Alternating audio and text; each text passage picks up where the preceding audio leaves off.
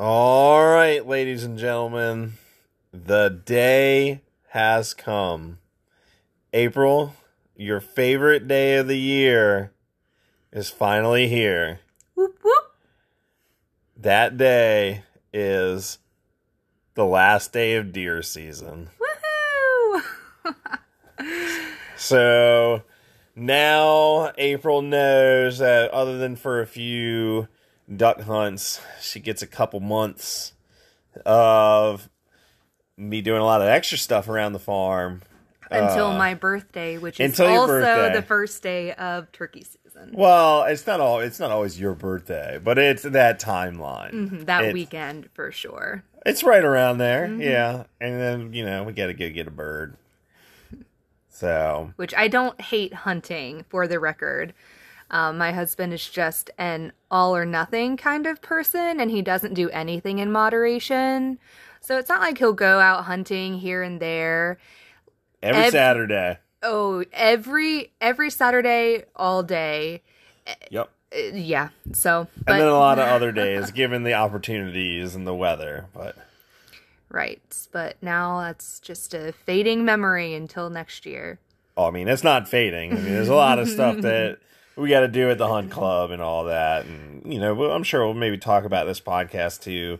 I know you want to talk about what our year in review, or just kind of what all we did this yeah, year. Yeah, I wanted to do a year in review because um, I think it would be really fun to look back. This year was like the longest and shortest year ever, and just kind of weird and strange. It just seems like this year we had things going on constantly. Good things, bad things, unexpected things. Even even today. I mean, I spent what hours today working on another lamb because that's just the way things seem to be going right now, oh, but Yeah, and I haven't shared pretty much any of that on Instagram, which is strange. That well, I mean, yeah, but it's you normally don't take a lot of pictures with the whole butchering process because I know some people don't really want to see it, and I'm sure a lot of your following, your crowd, your your gang, whatever you want to call them, Yeah, my gang, I like that. they're more about, or a lot of them are more about the um the growing, you know, the vegetables, the growing, your your photography stuff, and then we'll see. Maybe I'll pick up some some fans or or something, people who want to learn about the butchering process because even though we had a crazy year this year, right now, right now I think we have the most meat on hand that we've ever had here. Ever. Oh, yeah, that's not even a doubt in my mind. And we still have to go to our friend's farm down in Carolina, further in Carolina. Down in Carolina. I know, right? Like, Carolina. like we don't live here, but further down, and we're still going to come back with a lot of meat. And you know, stick around for those podcasts because um, with all the meat we have on hand, I mean, what I, I, I'm not sure how much meat they're going to let us take off with for for showing them how to butcher these cows. I, I have a feeling it's going to be a lot.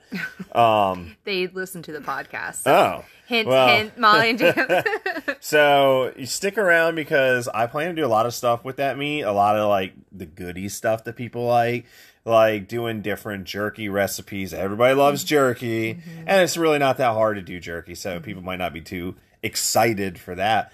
But uh my Slim Jims that I make, all the different styles of Slim Jims I do. Um I know people were asking questions about it on YouTube, and we can go down through the process of curing that meat and uh, smoking it, and you know having it stuffed, and what to do and what not to do, and how to ruin it and how not to ruin it. and my husband, my darling, amazing, beautiful, thoughtful husband, is not going to listen to my solo podcast because he thinks it's going to be boring. So I will tell you now that in my last podcast, I mentioned a little bit about the YouTube channel and how I'm thinking that, you know, I would like to switch over to the podcast like in a regular thing. I was never that regular with YouTube, but that our YouTube videos would be more like a supplementation to the podcast, like the visual aspect. So we might not do like, I mean, well, depending on how it goes, we might like mention that kind of stuff and then do a YouTube video since a lot of the butchering stuff is more visual. Definitely visual. Um, and I mean, I like. I don't know. We'll see. We'll see where life where life steers us this year, and what kind of extra time we Mm-hmm. Yeah. have. Extra time. uh, That's that's a funny. That's a funny two words together there Mm-hmm. because it seems like there's never extra time here. Gosh, especially this year. Like we were talking about this year, I feel like there were good things, but also things really started to show reality. And what I mean by that is I feel like we've been really lucky the past couple years with the sheep and the cows and they've all gone like without a hitch.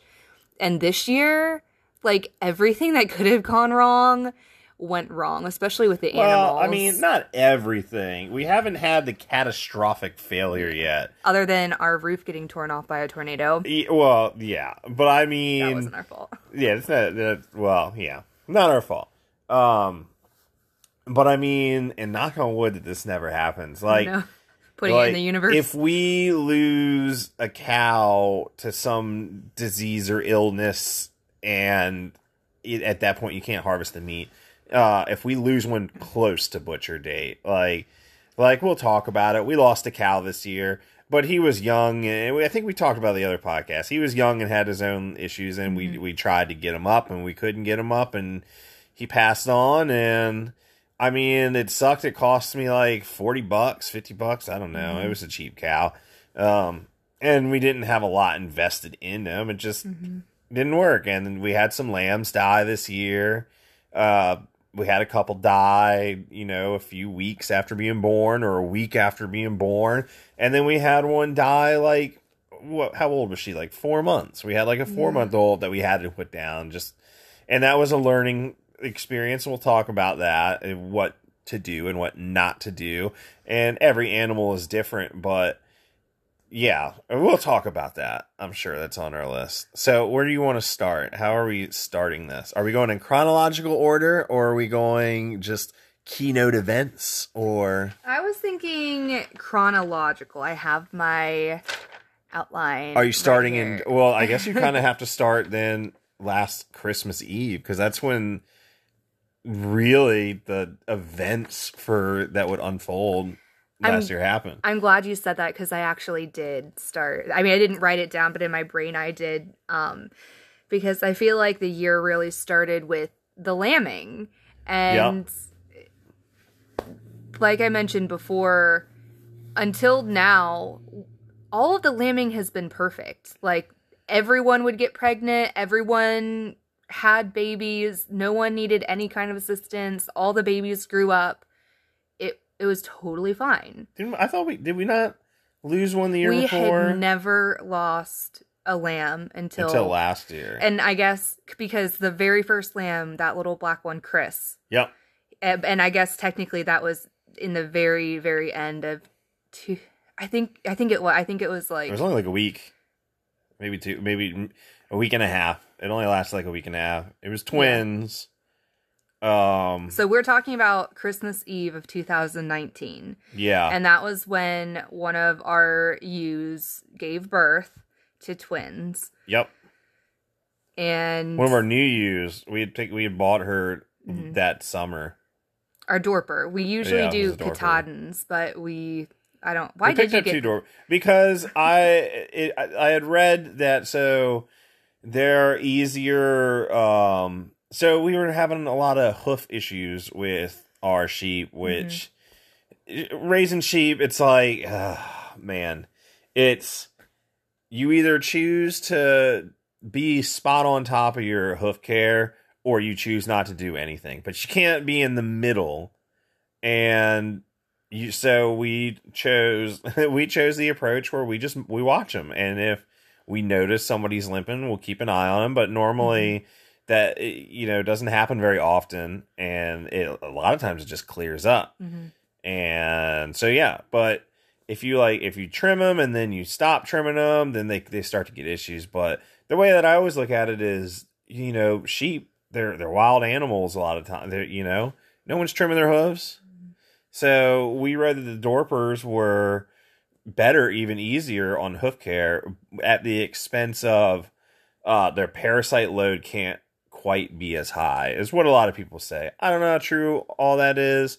We, um, you know, we worm what once a year, Mm-hmm. and then we will worm again if we suspect an issue, and we're going to be better about that this year. Mm-hmm. We did lose a sheep due to worms.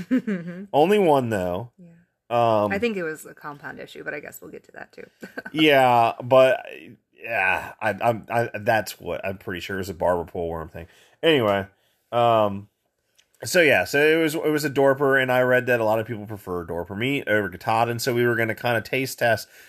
I I can't really tell. I can't Mm-hmm. I tell the can't- difference. no, They're no. both delicious. I don't know. hmm Can't Um, tell at all. Yeah, no, I couldn't even tell you when we pull out. And we had lamb tonight, uh, but it was from a Katahdin, not a Mm-hmm. Dorper.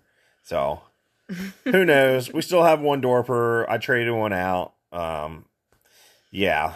So we'll talk about that. We, Spoiler we- alert: none of neither of those were from this lambing that we're talking about. wait, what? You said that we, you got, you were talking about the Dorpers, Yeah. but we started this conversation talking about our Dorper, Yeah, Having lambs. Yeah, yeah, yeah. And, and one didn't ni- neither. of Well, okay, never mind. Now we're getting off topic. Yeah.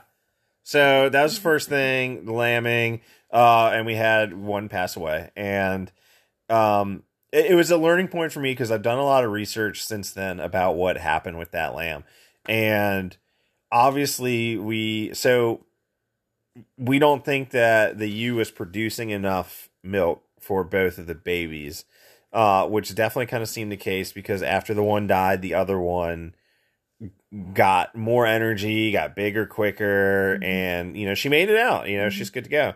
Uh, but so one thing that I really learned, um, talking to a lot of uh, sheep breeders and stuff on pages I follow, is if you're gonna do lambs and you have a have a brand new baby go down in a couple days or whatever, um, and they're cold, they're you know they're alive but they're cold. Uh, do not do not tube feed them until you warm them back up first. Otherwise, you will kill them. Like it's that simple. And with Chris, we tried to warm him up and feed him at the same time, and so we didn't do that right. And who knows if he was too far gone? We don't know. We tried to warm him up with the uh, with two liter uh, bottles of warm water and wrapped him up in some blankets and stuff. And he was inside our house. he was inside of our house. And it, well, He would have ended up being a bottle baby, and it would have been a task. Yeah. I, I really don't want bottle babies. I don't want them to die though, and I'll feed them if we run across a problem this year. You know, we'll bottle feed them for a little Mhm. bit, but we'll probably try to sell them because people want them as pets. People want them for the kids to kind of raise up and whatever, and they might turn into meat one day, and it'll be a good deal for that family, whoever gets them, or a good pet. I don't know. Um, we're in the process of really striking out bad genetics out of our Mhm. herd right now, and we don't have time for. I mean, it sounds pretty brutal, but we don't have time for ewes who are bad moms or uh, lambs who have those bad traits and end up being bottle babies, and it might not be their fault. But at that point, that's just a bad genetic strike, and we got to go or the troublemakers. The troublemakers mm-hmm. have been driving me up a damn wall. yeah, and they. Oh my gosh, that's can be its own episode in itself. The Yeah. past like month have been crazy. There's a reason we have a lot of lamb meat on hand right now, and it was because we had to solve some problems. Yes, yes, but that'll be something new that we're switching up. We're gonna just We're gonna try some new strategies. yeah, yeah, yeah. Learning from our mistakes. So yeah, um, this year in December, and weren't there other ones Other lambs. that died? That It was Chris, and then Rio's twins. Rio's right? no, Yeah. Chris was one of Rio's twins. Chris was Blacktops. It was Chris and Peach, and then those two Bla- girls that we. Blacktop Blacktop had two males, and they both lived. They made it all the way to the end, and we just butchered them. A couple. Weeks I'm ago. thinking of Karen's. Yeah, you, Chris wasn't Karen's. I know, but I was Chris the was Rio's. girls. Yeah. Rio had Chris and Peach. hmm So Karen had two twins and they both died. Yeah. And then she died. Yeah. It was yeah. I didn't I I didn't really log that on Instagram. I'm still trying to figure out the whole curated imperfection thing on Instagram. It's a hard balance, you know, to well, be some things some things don't need to go on there. Yeah. We can talk about them, uh, but I mean, who like you know nobody's gonna want to watch a video. We can talk about the situation that happened Mhm. with Karen. I mean, Karen was just all downhill. Like Mm-hmm. I'd always thought that. So she started out as the biggest when we Mhm. bought our five, and Yeah. then she got passed by everybody basically. Mhm. and she never really ate a lot and never Mhm. really put on weight and i mean we we had wormed her before but i really like w- the worming regiment that we were on we were using like what's it called? Inver, invermectin or what- the, not that's the cheap mostly widely available one that they always try to give you. Mhm. and that's useless against barber pole worms. And I feel like I want to take on a lot of the burden with the worming stuff because at that like when we first got the sheep, I was so into organic, non-medicated, like let's just give them peppermint oil and it'll and apple cider vinegar. And I was don't- so don't ag- yeah, I was so against like any kind of worming or medication. And you know, I was just really into that organic, totally natural mode, but you know, after this year, I think we're both on the same page of like even to do it as the least that we can, but we've got to have the animals survive. Like yep there there's a medium in there. Yeah, what's the point of having like what's the point of never going to any alternatives for like growing corn Mm-hmm. if at the end of your harvest you get like the tiniest skimpiest corn Mm-hmm. cobs but you didn't use anything like it's you know well well yeah but Mm-hmm. but look what look look what happened like Yep. I mean we're all about going as organic as possible we're just saying like it's okay to supplement some things in like Sometimes apple cider vinegar does not solve all your no, problems. no, or or whatever oils. Like, Yeah. don't even get me started on that one.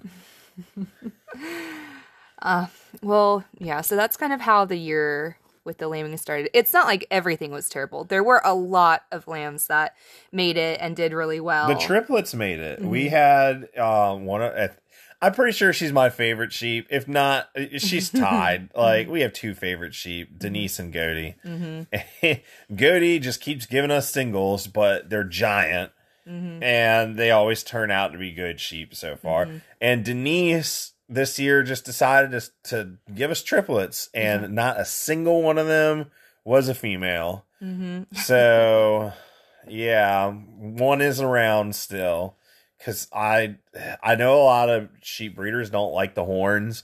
I like the horns. Mhm. When you get when you get the little rogue Katahdin who holds real horns and not the little scurs that pop off. Yeah, usually Katahdins don't have horns or they have like really, really They have little weak nubs and they'll nubs. fall off. They they call them like scurs or. But our first, our breeding ram, our very first breeding ram, Chewy, he had legit like mountain goat horns. Oh, it's yeah. really rare, and I wish we had been able to get more money for him because I mean, we almost got three hundred bucks for him. yeah, but it's it's really like more of a recessive situation. So he bred the girls that first year. So Two all years. of yeah, so all of our rams have those genetics. And out of all the rams that we got, only this one uh, one of the triplets got that gene and he was the only one with horns and we still have him. He is our one ram. Yeah, he's our one ram. His little running partner bit the dust.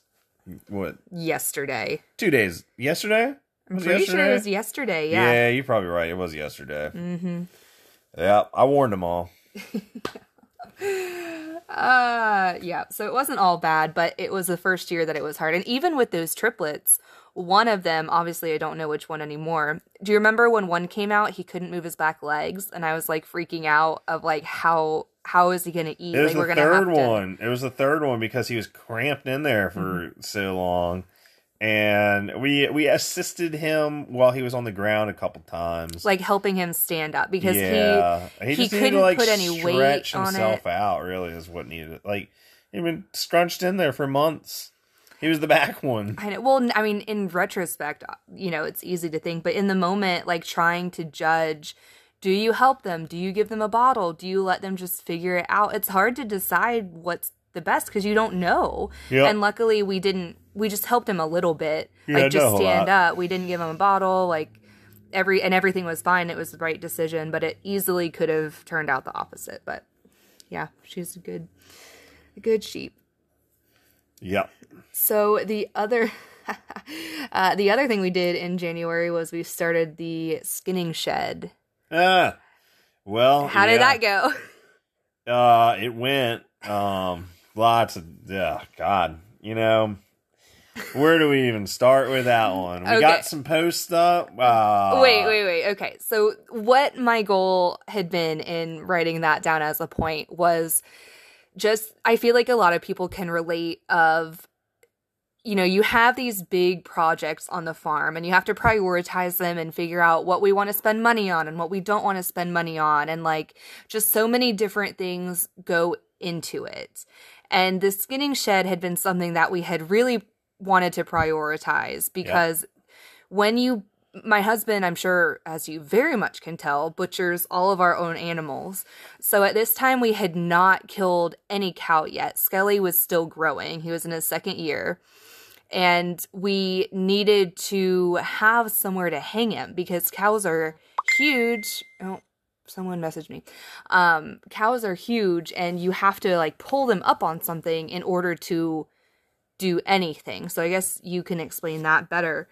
Um, but I just feel like sometimes you try and do stuff yourself and you Yeah, think it's going to work and it really doesn't. So the, a lot of the issues were it has to be tall, really Mm-hmm. tall, like 12, 12 to sixteen feet, just because of how like you like you got to get the cow up there. Mm-hmm. We don't have a front end loader on our tractor. We were using six by six beams as our posts for it and as our um, overhead crosses because that's where the weight was going to go. Well, do you know how hard it is to get a 10 foot long, six by six, like 15 feet in the air without anything?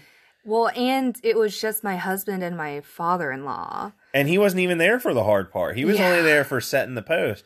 So I actually got the one. Mm-hmm. Basically, now it looks like we have like a hanging platform. Yeah. Long story short, it didn't get finished. Did not get finished. We have something up right now. I don't have a lot of faith in it as far as cows go.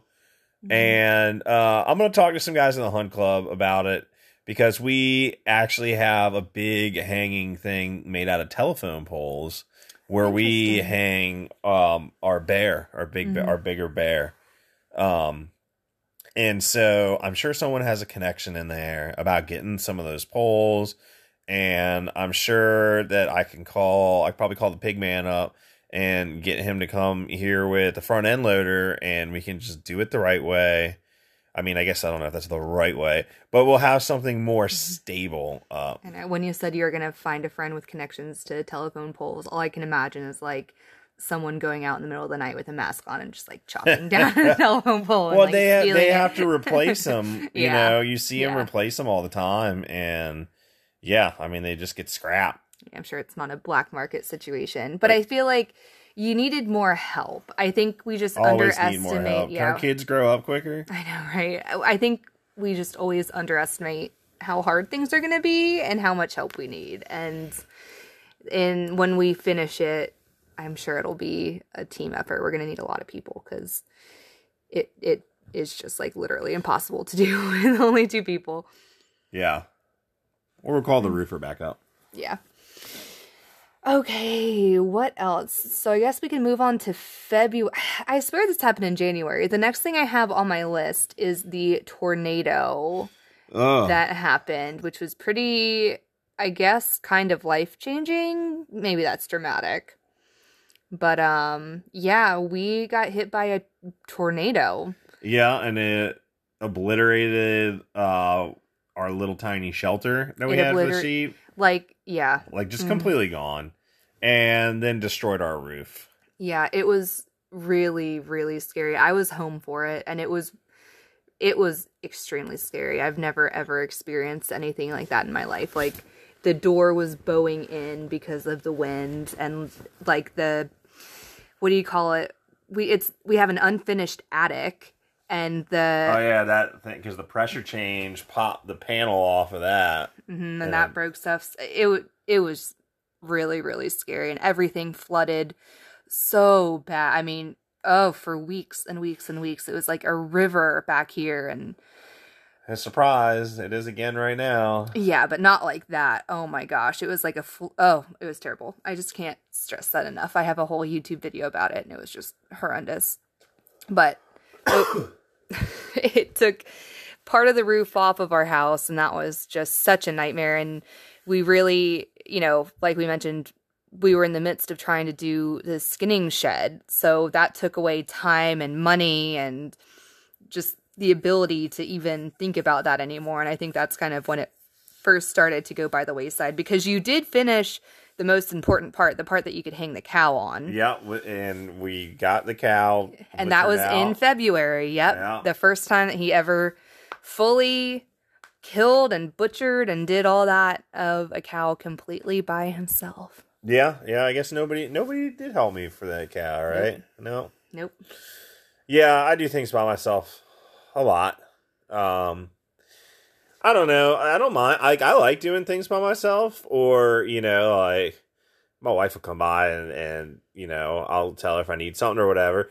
But I mean, I'll just like play some music, crack some cold ones and uh yeah, the when it becomes difficult is when you start talking about weight that you can't handle on your own. And so for the cow, that was a that was a hard one doing it at first with the tools that we had because I made some mistakes with setting up my electric hoist uh, and the angles that I used on it. And so I now I needed to go ahead and just respool that whole hoist. Uh, and I'm an, I'm going away from from wire, used wire, but it yeah it's like splintering now just because of is rubbing on some stuff and like I said, poor angle choices and yeah. Uh, but the cow got done. Mm-hmm.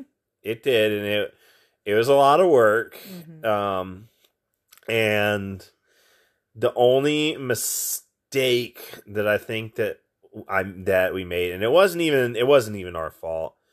We thought that we had gotten another order of waxed butcher paper, and really it was just paper butcher paper.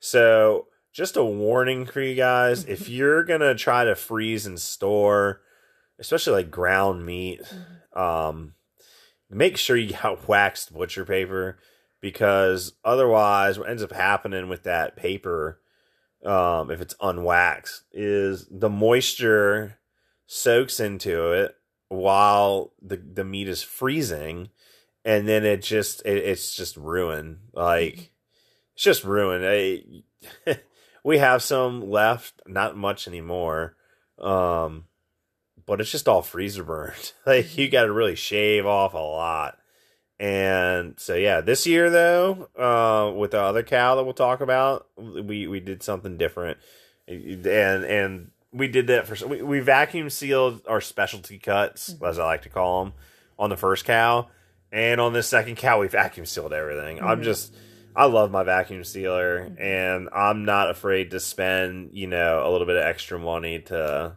vacuum seal everything because it's it's worth it. It's gonna last. It's worth Yeah, it. It's definitely worth it. And especially if you, you know, a cow gives you a lot of meat. And a lot of times, if we have like family gatherings or a special occasion, we bring our meat either as gifts or to cook.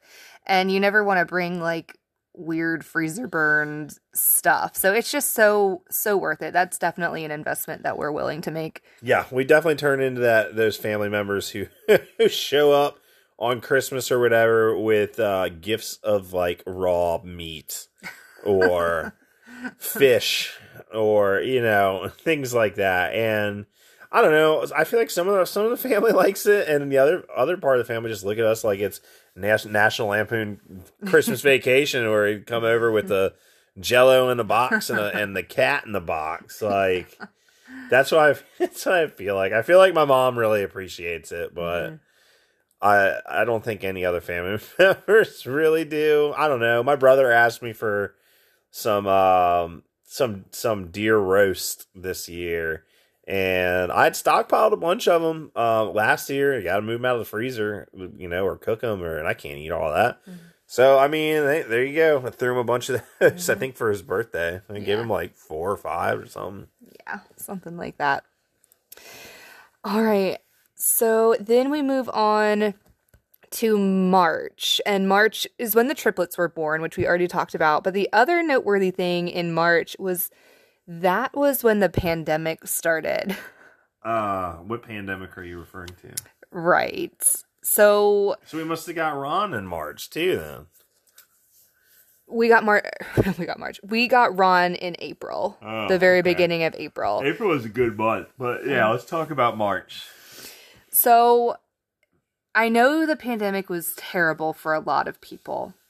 It was fantastic for us. That March and April were like my favorite months, and May, obviously. They were like the best months ever. Like, we were both off from work. Our son was home from daycare. Like, we were here all the time.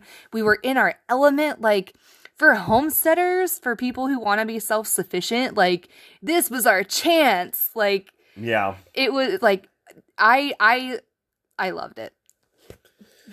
I mean, I wasn't as home. I wasn't at home as much as you think I was. I think I got like maybe I might have had. I either had three or four weeks where I was home, Yeah. and then we kind of rolled right into the baby. So yeah. um, I mean, it's always nice to be home. It was a month off, like for Yeah. you, like a paid leave. Like Yeah, yeah. That would that. I mean, yeah, it was nice. It was, eh. I liked it. I thought it was great. I, I mean, you never, if you're a working family, you really never get that much time off. And especially with your kid, like, I don't know, I guess I could talk about the pros and cons of daycare, but like, I have extreme mom guilt about having my kids in daycare. So having Troy home, well, he was home with me for a lot longer than a month, but that month that it was the three of us together, I was like, man, why do we have to have jobs? Like, why do we have to have money? yeah. Why can't we just start a podcast and become billionaires on it? Yeah, well, I mean, we have podcasts, but uh billionaires, I don't know. I mean, we're we're definitely rich in meat. we are rich in meat. Is that all you wanted to say about the pandemic? It didn't. Did it affect you in any way? We got pandemic chickens. I mean, the pandemic just kind of pisses me off in general. okay. yeah, Like, so I guess we won't get political yeah, with it. won't- Don't get won't. political with it. Okay. Yeah, we'll keep that. That's that's all we'll say about that. But yes, you did get pandemic chickens, but that was for your birthday. You wanted them for your birthday, and that's what we got. So maybe we should move on to that now. Yeah, I know the the hard part, you know, I did this whole outline and I did all the noteworthy things that happened in each month. But after February, I don't have a lot. Of babies. We just, you know, I had a baby and then just not a ton happened. Well, so I can tell you what happened in April. I What? shot the biggest turkey that I've ever shot right behind our backyard. And that was cool for me and Troy, you know, Mhm. Troy got to see it and we had a great homemade pot pie basically all Mhm. from scratch. I mean, Yeah. that's my favorite part about turkey season is that first pot pie. Mhm. Um, and we'll have to talk to like my brother or something, and maybe steal one of his butternut squashes because I have to have butternut squash in the turkey pot pies. Mhm. It was just the best. So yeah, that for me that was awesome. Um, yeah, okay, so that's that's the end of April. I guess you didn't kill any birds, did you? Oh my gosh. Well, I got some birds. So my birthday is in April, obviously. And for my birthday, I wanted to get chickens. We were really behind in the whole chicken situation. So between the pandemic and just me wanting chickens, I asked for a chicken coop for my birthday. So my husband built one all by hand, a giant chicken mansion. I built something. Uh, I mean, it, it's definitely big. Um, I use like some reclaimed wood four by four posts, and I kind of wish that I had just spent a little bit more money and got new ones because it's a little leany. It's not perfect, uh, definitely not perfectly level, but it's survived. Uh, it survived the hurricane, and Mhm. like I mean, it's it's holding up there. And if it's if it ever starts to get bad, we can always like we can always fix it. Yeah. Like, we can do. I have I have ways that we can you know adjust it. Yeah. So it is, I love it. It's perfect. And it is a great house for all of our chickens. And in April, I actually got chicks before it was done, maybe even before it was started. I don't. I don't know. I know. I think it was started. I can't remember. I can't remember.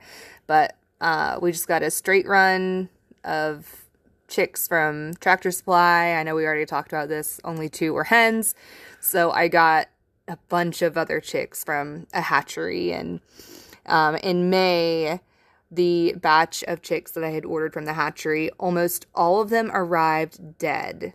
I had gotten six. Well, so I guess half. I had gotten, no, I'd gotten seven, and only three made it out alive. And that was when we got the two leghorns survived and the Easter egger. Yeah. So that was traumatic and like your worst fear when you get mail order chicks is like when they arrive dead and it was disgusting. It was horrible. It was oh, the way oh. they packaged it. Like it wasn't like the birds like just didn't make it. Like the way they packaged it set it up to be like a death trap. yeah, yeah, it was bad. So I thought I would never get mail order chicks again after that because it was just so traumatizing. But I did, and the next time that I got a batch, it went much better. But hopefully, now with this coming year, we're gonna be more into the hatching eggs. So hopefully, I really will never have We're to gonna give it a shot. We're definitely gonna give it a shot.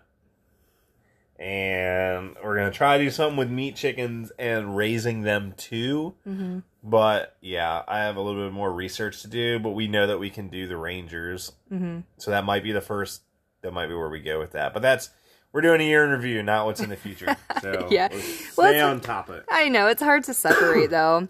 Um, so yeah, that was April and May, and Ron was in there in April, which we talked about him in our last podcast together. Ron was our third meat cow that we got, but he just he he died. Long story short, he died. Yeah, yeah. It's, it's a bad situation with him when we got him, and he never quite figured it out. And yep, he did die. Yep. So if you want to know more about that, listen to our Previous, previous podcast. podcast. Uh, and then in May is when I got my first ripe tomato. So delicious, so amazing. And then our baby was born. So I don't really have anything else for May other than that. I, I, I when I, I can't even remember. I think I planted. I planted my garden that was a complete fail this year. Um, I planted everything way too late. I know that. So somewhere in there, um, so yeah, the baby was born, and probably around the same time we I had the potatoes starting off, and that's when we had the frickin' Colorado potato beetle showed up. Well, when before we did this episode, I looked back on a lot of my YouTube videos and my Instagram just to kind of jog my memory and hopefully I'm actually going to have a YouTube video associated with this to just kind of show you all the pictures that we were looking at. But do you remember when you were planting your potato garden and I filmed you? And in the background, you can see our two year old pretending to drink beer. Like he was, you had a case of beer out while you were out there. And while I was filming you, you can see our little toddler in the background, like playing with all the beer cans and pretending to like drink out of the closed ones. And I had to like edit it out of my YouTube. Yeah, I remember that. That was that was hilarious. I like. I It's like, oh my gosh, I'm so glad I caught that. Typical, pretty typical. yeah, But yeah, it, well, just, I mean, we it was a hard year. We got everything kind of got neglected, but that's the premise of this podcast. This is going to be the best year ever. Yeah, yeah, and I don't know. Well, I guess nobody can really comment on this, huh? It's not like YouTube. I know you'll have to go to our Instagram and message us. Yeah, like we had a problem. We had lots of problems with my garden, but what was going on with the when the potatoes finally did grow? Like a lot of them, like turned to mush and then like wilted, like. And we like we're trying to figure out if it's something in the soil and like if we can't use the soil there anymore or if it was a bug thing. Yeah. I don't know. This year I'm playing, or this coming year uh, I'm gonna do things differently. But yeah, I guess message message us on Instagram if you've had that problem with the potatoes like turning to mush and like little tiny white bugs that are like so they're, they're, it's like mites. They were like in some of the potatoes in there that didn't turn to mush. You know, I, I don't know. I gotta figure out what what all happened. It, it, they were just like attacked by everything, and then of course we have some wire worms in there. But that's I'm pretty sure that's normal. I just gotta figure out if like we need to like burn the ground in there. You know, if it is like wilt in the soil or what. yeah, I I don't know. I have no idea. Tired of wasting wasting, but no, I think now I, I know I'm kind of like all over the place. Remember, I tried to grow potatoes in barrels, mm-hmm. and some of them did the same thing in there too. Yeah. So it had to be something with like a bug getting in our area.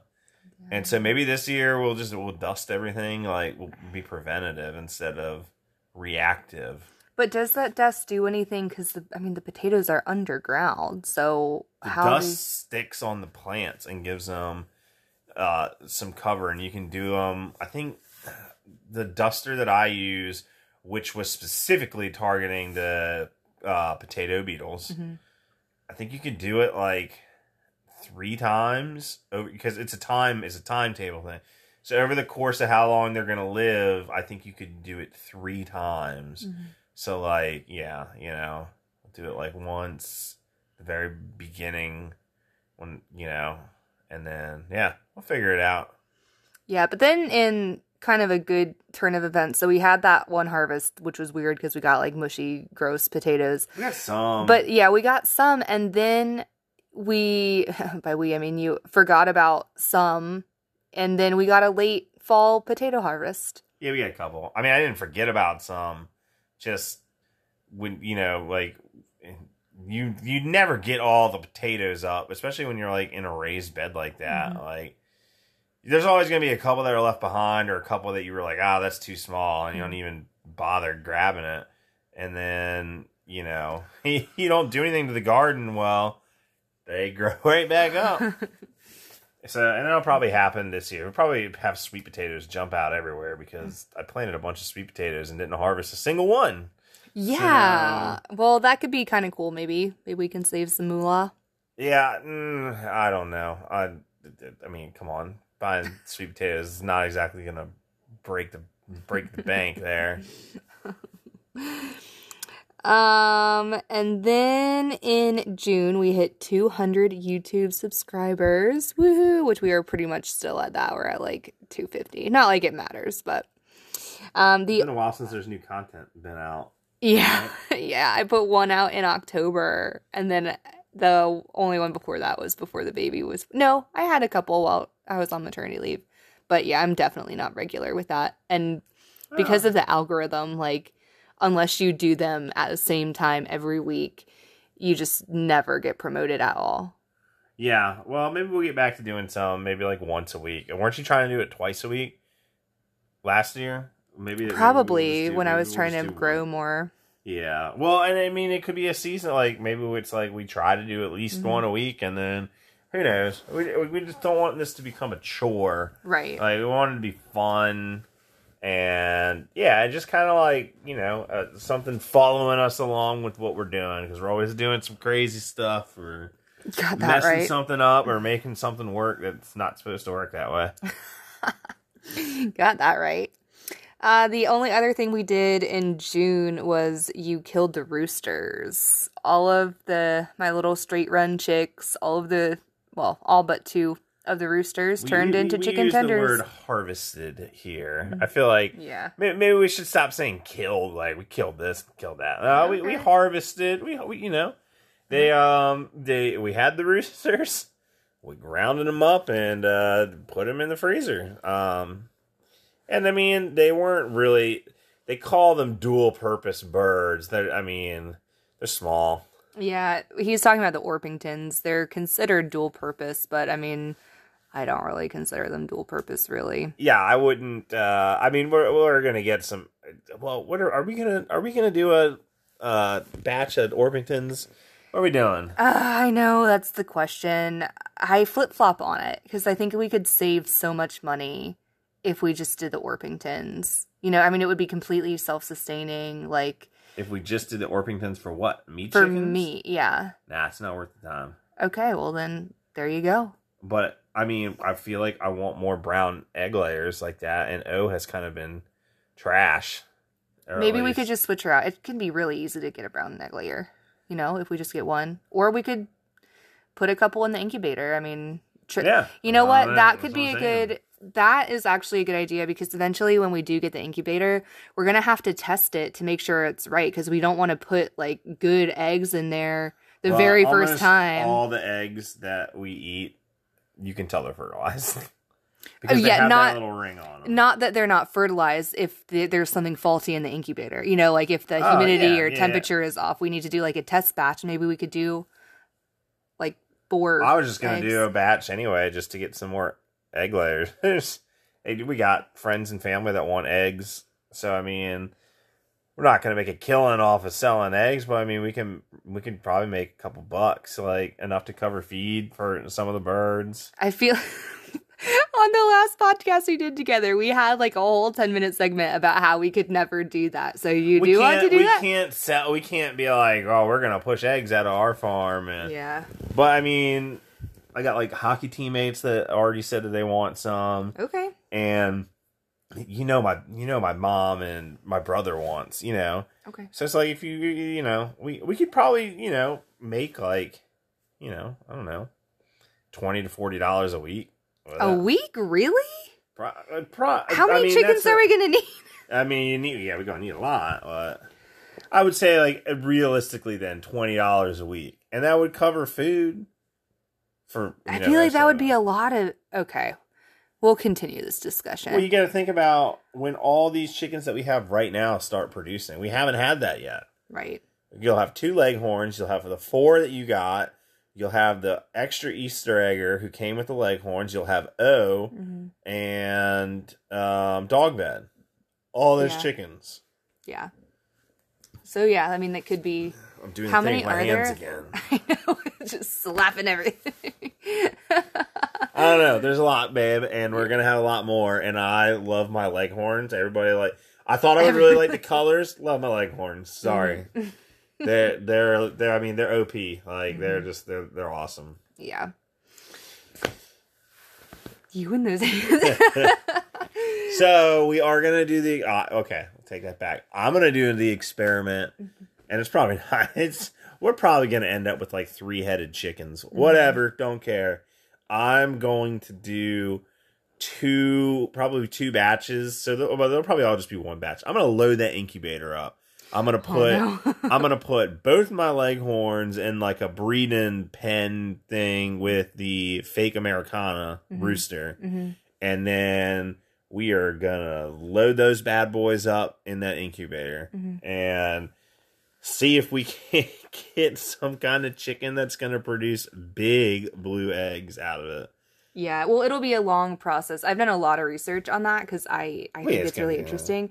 But like with egg color, it's like they blend, so it's not like like a Punnett square where you're like, okay, if you mix a white egg layer and a blue egg layer, you'll get either a white or a blue egg. You'll get a light blue egg. I like that. so That's then cool you'll to me. yeah, which I'll be down yeah, there's nothing wrong with that. But then if you wanted like a big blue egg, we would have to like selectively breed for like the dark out of all that group, the grab darkest, the darkest blue, and Mm-hmm. and for that we're gonna need a real Americana rooster.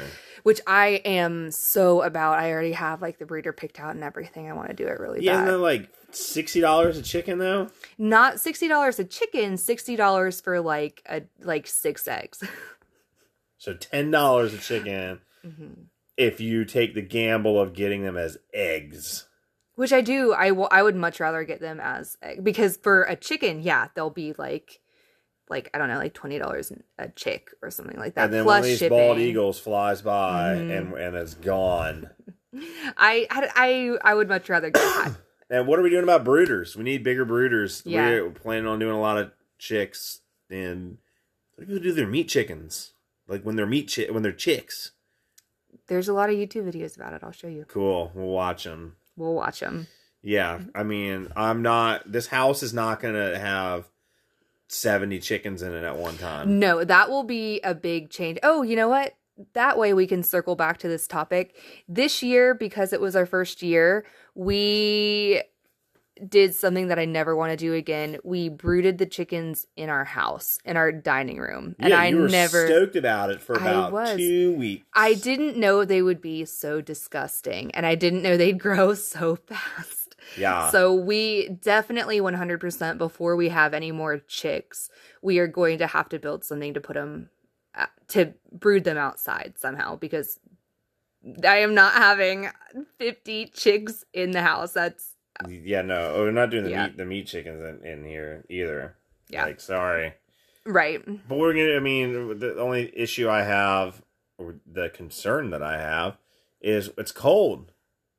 It's cold when they're chicks, Yeah. like, and they can't handle it hmm until they get real feathers. You know, Right. But I mean, we have literally right behind you, we have that outlet that if we put them right here by the refrigerator, the outdoor refrigerator, we refrigerators are known to give off heat. Yep. no, I mean, like, if we needed like a heat, there's, I don't know, we can figure it out. I have an idea. I have an idea too. We It's can have- Going to cost money. Everything we costs can money. do, we can do one brooder your way and one brooder my way and see which one wins. Okay, I'm just gonna literally recreate the one at Tractor Supply, where they just literally put them in the the feed tub and Yeah. then have the whatever size heat lamp that is. That's a viable option. That's what I'm gonna do. Yeah. Because that's, I can't light a metal can on fire. that's so- true. I like your idea better. Mine was going to be more beautiful, Boom, but I I, win also already. like not burning our house down. Yeah, because remember my uncle, his Mhm. chicken coop burned down Yes. like to smithereens. Like no chicken lived. No one came out alive. no, yeah, nothing. yeah, we don't want that. Um in July we got our last batch of chicks. August we got our first eggs, which I felt like took literally forever. We knew it was gonna take forever. You were just extraordinarily optimistic that they wouldn't take forever. But it happened eventually It did. And where did you find that first egg? in the dog bed on Yeah. our side of our porch is super junky. Like because you can't really see it, just all the junk ends up there. I don't like to admit it, but it's super junky. Yeah, we need to clean out that area. And the whole porch needs to get. Yeah, Yeah, so we have an old dog bed that was we just it's actually not the- old. It's just been outside for a while. old as in we don't have a dog. We don't have a dog. but anyways, so there's an old dog bed and I had heard her I had heard the chicken on the side porch for like a couple days and sometimes I'd see her just like hanging out over there. And one day I just went over there to see if she was there and there was a pretty little blue egg right in the middle of that dog bed. yeah, So we named her dog bed. we did, and she beat the Orpington, who was supposed to produce before her. Mm-hmm. But who kn- who knows if she actually did or didn't? You know, Mm-hmm. they have the coop and they have the nesting boxes, and they if they lay in the coop, they don't lay in the nesting boxes. Mm-hmm. I mean, they're gonna have to soon because it's gonna start getting crowded. Mm-hmm. And I'm gonna make some. It, I'm gonna make some improvements to the nesting box area. Mm-hmm. Um, but uh, yeah, we I've been finding eggs all over the all over the yard. all over the yard, Yeah, they're in terrible. the flower beds, up by the apple tree, just everywhere. Yeah, they're not very good about laying in their nesting boxes like ever, but that'll be a task for this year. Um, and then the other big thing we did in August was go on vacation, and that was so nice. But I know it's not really homestead related, but we did bring. got to get away, and we did some homesteady stuff there. Mm-hmm. Like I stocked the freezer with fish. Yeah, and we brought our homemade bacon, and it was phenomenal. Yeah, that was a big hit. Um, definitely gonna have to do a video. You know, showing people how to do that. Like I love, I, I, I like, I like doing that kind of stuff where you cure it and you smoke it, and uh, you know, we'll do a video on it. Let's just put it that way. I mean, it's too much to talk about. Yeah. I know, but other than that, I really don't have that much left for the rest of the year. September, we didn't do anything. October, I started making breast milk jewelry, but other than that, we didn't really do anything. Look at you, you're a little entrepreneur. I know. Yeah, I, I really like doing that now. It's it's really exciting. I mean, Um, hunting season came in, so we started stacking the freezers yeah, yeah. because we were almost out of deer meat. And But we that's are- how it should be. Like Well, there's only so much we need to stockpile like especially with deer because like i i appreciate it for what it is but in the hierarchy of like meat tastiness it's pretty it is- tasty. it is at the bottom of the What? compared No to lamb and homegrown beef like yeah, but you burn yourself out if you stick to just one. right but my point being like before we got into the livestock we would really like hold on to it Yeah, and now we don't yeah. need to Yeah, yeah, you're right about that. Um, yeah, nothing noteworthy really else happened. The only other thing I put on here was in November is when the cow started getting out. Oh God, that. Uh, yeah, hated that. That that, was the beginning. Mm-hmm. Uh, th- and the ramifications of that are still here. Yeah, They hopefully not permanent, but maybe. Oh God, yeah. I mean, I had an, I had. I mean, it's not the greatest, but I had an uh, operational. I'll use that word. Operational electric fence, and we never really had any problems with the animals getting out. I mean, a lot of places I, I was just running four strands. I had four strands that went around, and some places only three. But the baby lambs used to kind of get out with three, and so we kind of went to four in a lot of places. And the cows, they both did it. They both did it. Uh, when the grass dies around here, and they're so used to having free range like all day in a front pasture and a back pasture, and and we always had them both open. That's probably going to change now. We'll probably rotate them. I. I think it's. We'll figure that out. Um, uh, but yeah, so the cow just he just started getting out. I don't know where. I don't know how it starts. It always starts when the cow is about to turn two. It is always the second winter when the cow and this happened with our first one. Well, no, let me stop you there. I agree. I think it's coincidental. This all stems back to the tornado in February that we talked about because Skelly, our first cow, Skelly, was still alive. He was about to be three. It was right before we butchered him. That was He's the about to be first. two, That, oh, sorry, that's what I meant. Two. That was when they started getting out when we got the tornado, and they uh, they got out because they were so scared. Do you? That was the first time they ever got out. I have a video of it on Instagram. And then the, just the cow got out. I thought, right? Both the cows got out. Oh, yep. yeah. And I have that video of me try. Skelly got back in fairly easily, but Banshee, this one, Eh. just like played around, didn't want to get in, but he was more of a baby at that time. I think it all stems from then because they had never gotten out before the lines went down in that tornado. And then after that, Skelly realized that all they had to do was just step over it because they were trained to it. Like when they were really young, we get them as bottle calves. Yeah, And get- they they're- get the piss shock out. Of Yep. them. And so then they're afraid of it for the rest of their life until a tornado comes and they realize that when they're big cows, they can just step over it. Right, but uh, when the fence was was fully up and everything was buttoned up real nice and tight, they can't step over it. Right. And I feel and this is definitely the case with the second cow. He realized that you just run through it and you and that's it. Like, like yeah, you might get shocked once, but then you're home free. Yeah. And I think that that reminded some of our young lambs that when they were babies, they got out. Mm-hmm. And then now that the grass is dead, like, and they feel like uh, that they're not getting enough supplemented from us, which they get fed typically, they get fed at least once a day, a lot of times twice. Mm-hmm. And like there's there's they're not starving by any means. Yeah, they just see They grass the- and they- leaves. yeah, they see like the last of the green grass, like Mhm.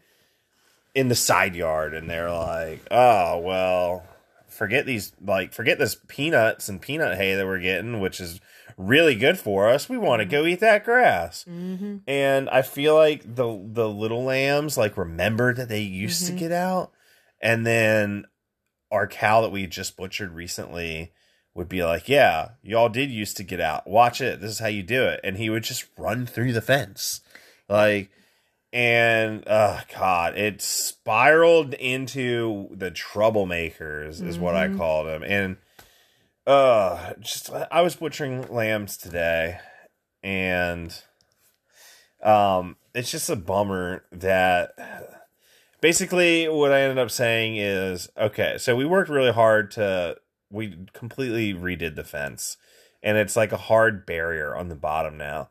But they could still get out if they really try to push it. It'll kind of turn a little bit and they wiggle out underneath. And- that never used to be a problem. They never even used to test the fence. Mhm. Our good sheep. Mhm. And so after working on after fighting this for weeks, Weeks, like literally until yesterday, like, from November until yesterday. I I said enough was enough, and I had read a couple um, stories from people in the sheep groups, and they said if you get a bad apple like that, uh, you you gotta you gotta cull it out. The sooner the better, because they're always gonna try to escape. Their babies are gonna try to escape. It's just an ingrained thing, and so I mean, really, I hope the babies don't pick up on it because we left one, two of them are ewes, Blacktop and Easter and I really don't want to butcher either of those two. Well, three of them, and then horns. yeah, I, well, I don't want to butcher horns either. Right, we don't wanna But if we needed to butcher horns, it's not affecting the herd number. Mhm. It's another male. But unfortunately, he is now our last male because Mm-hmm. the troublemaker group was mostly consisted of our extra males. Yeah, Two of them we were trying to hold off butchering until the spring so Mm-hmm. they could get bigger. And that did not happen because after consecutive days of my lovely wife calling me frantically while this is the last days of hunting season and I am in the middle of a hunt with the dogs running everywhere I need to come home to get the sheep back in. Well, the problem is, it's not like they just get out and go on our property.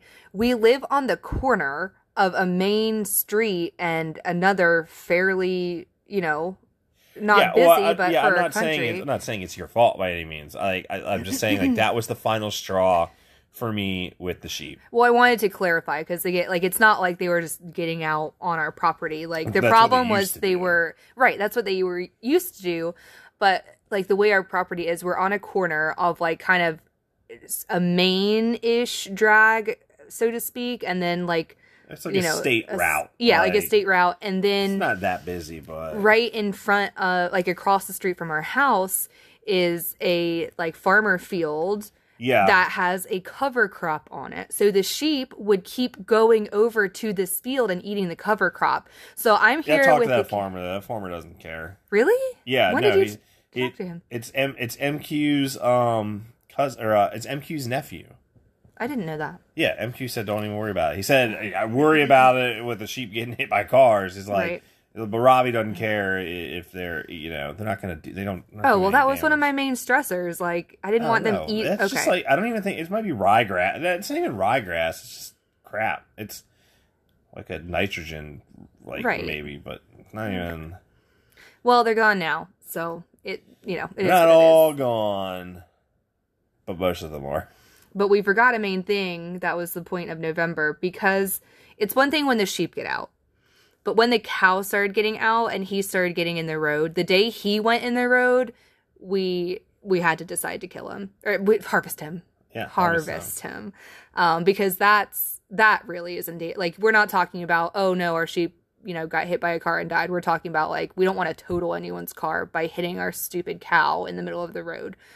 So we didn't have any patience with that. He had to go, and he, did. went. Yeah, he did. Did we even give him an extra day? I don't think we even gave him an No, because day. that freaked. I, like that is that hitting a cow. Like you could really get hurt doing that, and I am not willing to.